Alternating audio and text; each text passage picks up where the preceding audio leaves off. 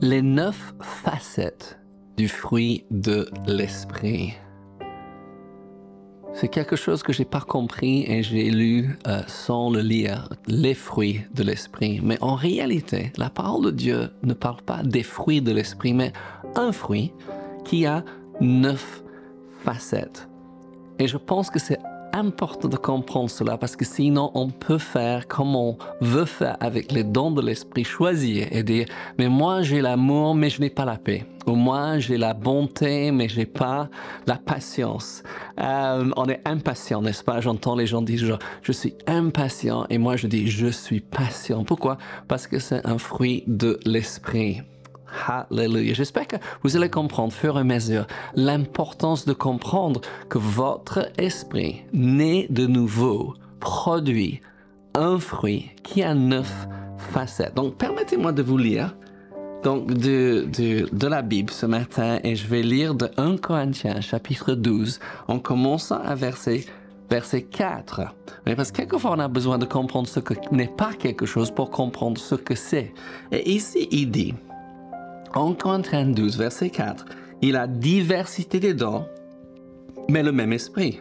Diversité de ministères, mais le même Seigneur. Diversité d'opérations, mais le même Dieu qui opère tout en tout. Or, à chacun, la manifestation de l'esprit est donnée pour l'utilité commune.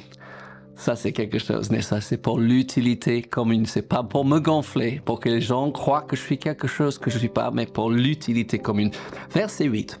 En effet, à l'un est donné par l'Esprit une parole de sagesse, à un autre une parole de connaissance, selon le même esprit, à un autre la foi, même par le même esprit, à un autre le don de guérison.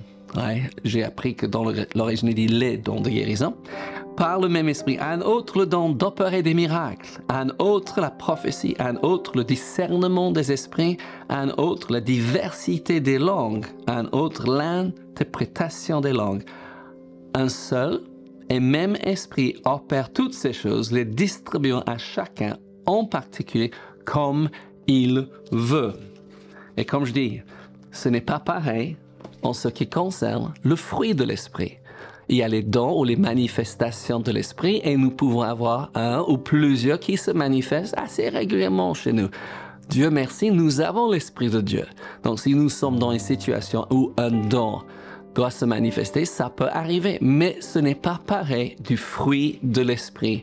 Il y a un fruit, mais qu'il y a neuf facettes. Hallelujah. Comme je dis, ce n'est pas le fruit du Saint-Esprit, c'est plutôt le fruit de l'œuvre du Saint-Esprit en nous et c'est le, fruit de notre esprit né de nouveau. Je parlais encore de l'amour parce que la parole de Dieu commence en disant que le fruit de l'esprit c'est l'amour et après il donne les huit autres facettes. Jésus nous a donné un commandement nouveau. En Jean chapitre 13, il dit ceci. Et je pense que c'est très important. Encore, j'entends les gens qui disent il faut que nous obéissons aux dix commandements.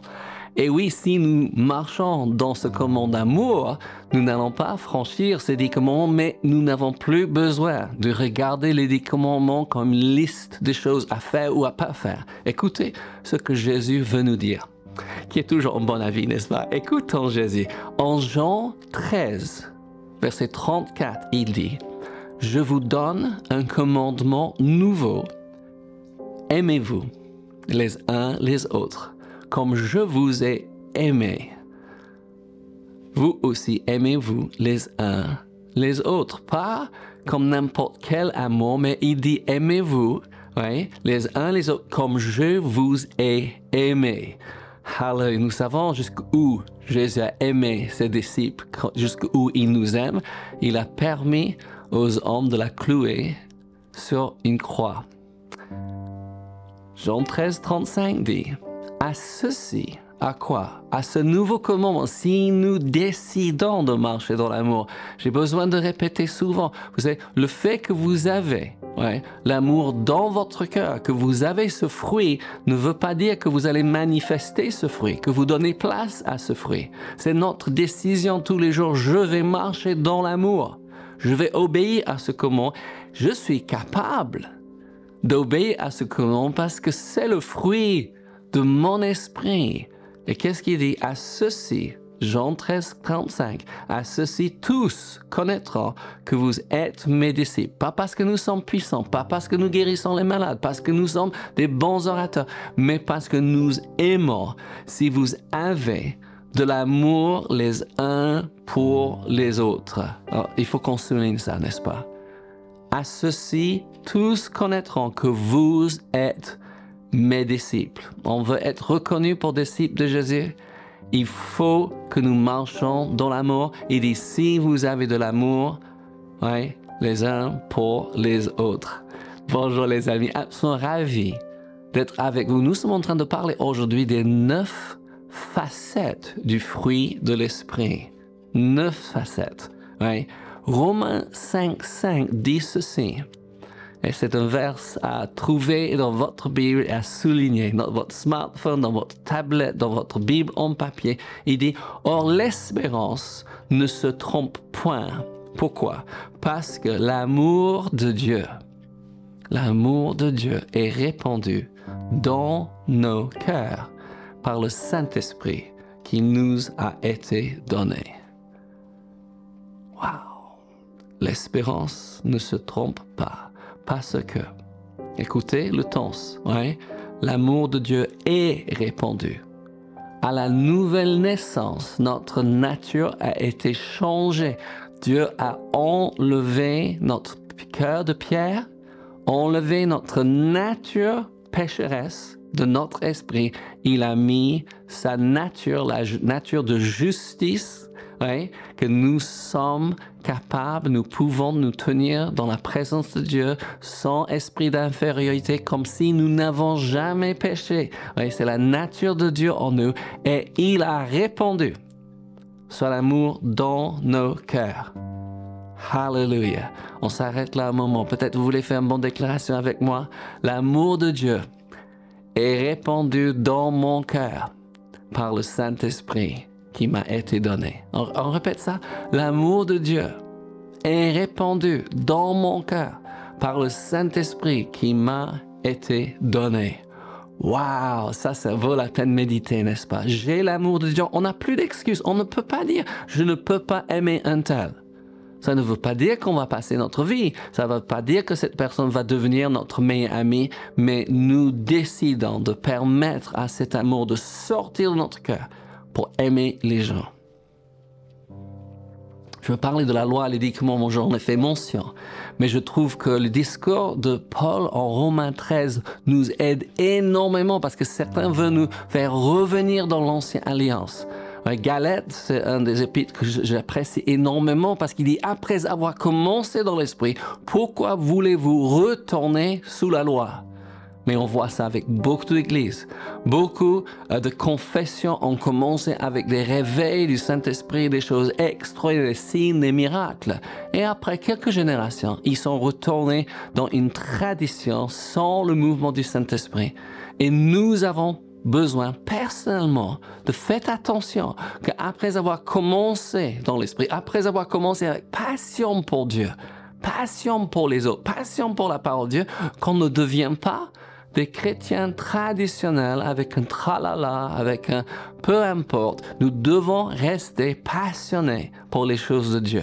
Au moins, Laure et moi, nous, nous, nous, nous, mettons tous nos efforts pour rester passionnés. Une façon de le faire, c'est de vous entourer d'autres personnes qui sont passionnées.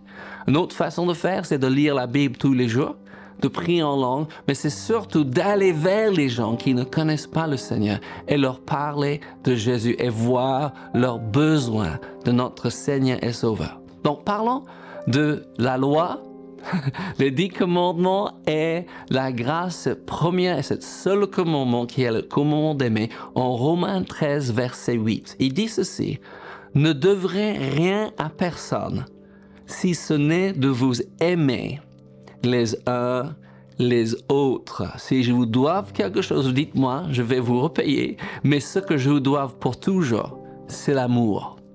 Vous savez, dans notre carte cette année, nous avons dit We love you. J'ai réfléchi un moment avec Laura, qu'est-ce qu'on veut mettre? Qu'est-ce qui va être la phrase qu'on va mettre avec notre photo On va venir sur, sur cette phrase? We love you qui peut être, euh, on peut dire ça sans, sans rien dire, mais pour nous, ça veut dire nous désirons votre succès.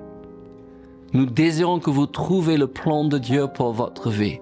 Et nous ferons notre possible pour vous encourager. Pourquoi? Parce que l'encouragement est l'oxygène de l'âme. Oui, je n'oublie pas. Oui, décidant chaque jour d'être encouragé et d'encourager les autres, hein, n'est-ce pas? Mais quand nous disons We love you, ça veut dire que nous voulons votre succès et nous sommes prêts à faire le nécessaire pour vous aider à trouver ce, succès. Amen? Ça ne veut pas dire que nous allons personnellement vous suivre, mais on peut vous mettre en contact avec les gens, on va vous euh, suggérer des livres ou euh, église, on fait ça tout le temps, les gens qui nous contactent. Est-ce que vous connaissez l'église? Et si on peut aider, on fait tout notre... Pourquoi? Parce que nous vous aimons. Oui? Écoutez, je répète. Romains 13, 8. Ne devez rien à personne, ce n'est de vous aimer les uns les autres, car celui qui aime les autres a accompli la loi. Hallelujah. Voilà. Si nous aimons, nous avons accompli la loi. Et si nous n'avons pas compris, oui, on a toujours dit que la parole de Dieu, c'est une révélation progressive. Nous continuons à lire. Ne faites pas l'erreur. J'ai vu les gens qui se sont bloqués avec un verset. Je ne comprends pas et ils arrêtent de lire. Mais continue. Oui, peut-être ça va être le verset qui suit, peut-être c'est votre lecture le lendemain ou une prédication pour la semaine. Mais dis au Seigneur, j'ai pas compris. Seigneur, aide-moi. Mais continuons à lire. Et Paul explique ce qu'il vient de dire. Romains 13, 9. En effet, les commandements, tu ne commettras pas point d'adultère, tu ne tueras point, tu ne déroberas point, tu ne convoiteras point. Et ce qu'il peut encore y avoir, ça veut dire tous les dix commandements, se résument dans cette parole. Tu aimeras ton prochain comme toi même. Génial, n'est-ce pas? Je peux accomplir la loi de Dieu. Oui, pourquoi? Parce que l'amour de Dieu est répandu dans mon cœur par le Saint-Esprit qui m'a été donné. Et je continue. On n'a pas fini la pensée de Paul. Romains 13, 10 disait, L'amour ne fait point de mal au prochain. L'amour est donc l'accomplissement de la loi. J'aime ça. Et j'ai cet amour répandu dans mon cœur. Vous dites, mais John, vous donnez l'impression que vous êtes disponible pour aider tout le monde tout le temps. Non, on ne peut pas. Nous sommes que des êtres humains. N'essaie pas de remplacer le Messie. Ce complexe de Messie est grave parce que ça va pas seulement nous épuiser, mais ça va mettre les yeux des personnes sur nous. Et c'est pas surgénial. Vous savez, quelquefois, ce que nous pouvons faire parce que nous aimons les gens, c'est de prier pour eux. Et de le dire, j'ai prié pour vous et je compte sur Dieu. Hallelujah. Encore, je vais revenir en Galates chapitre 5, verset 22. Pourquoi? Parce que nous sommes en train de parler des neuf facettes.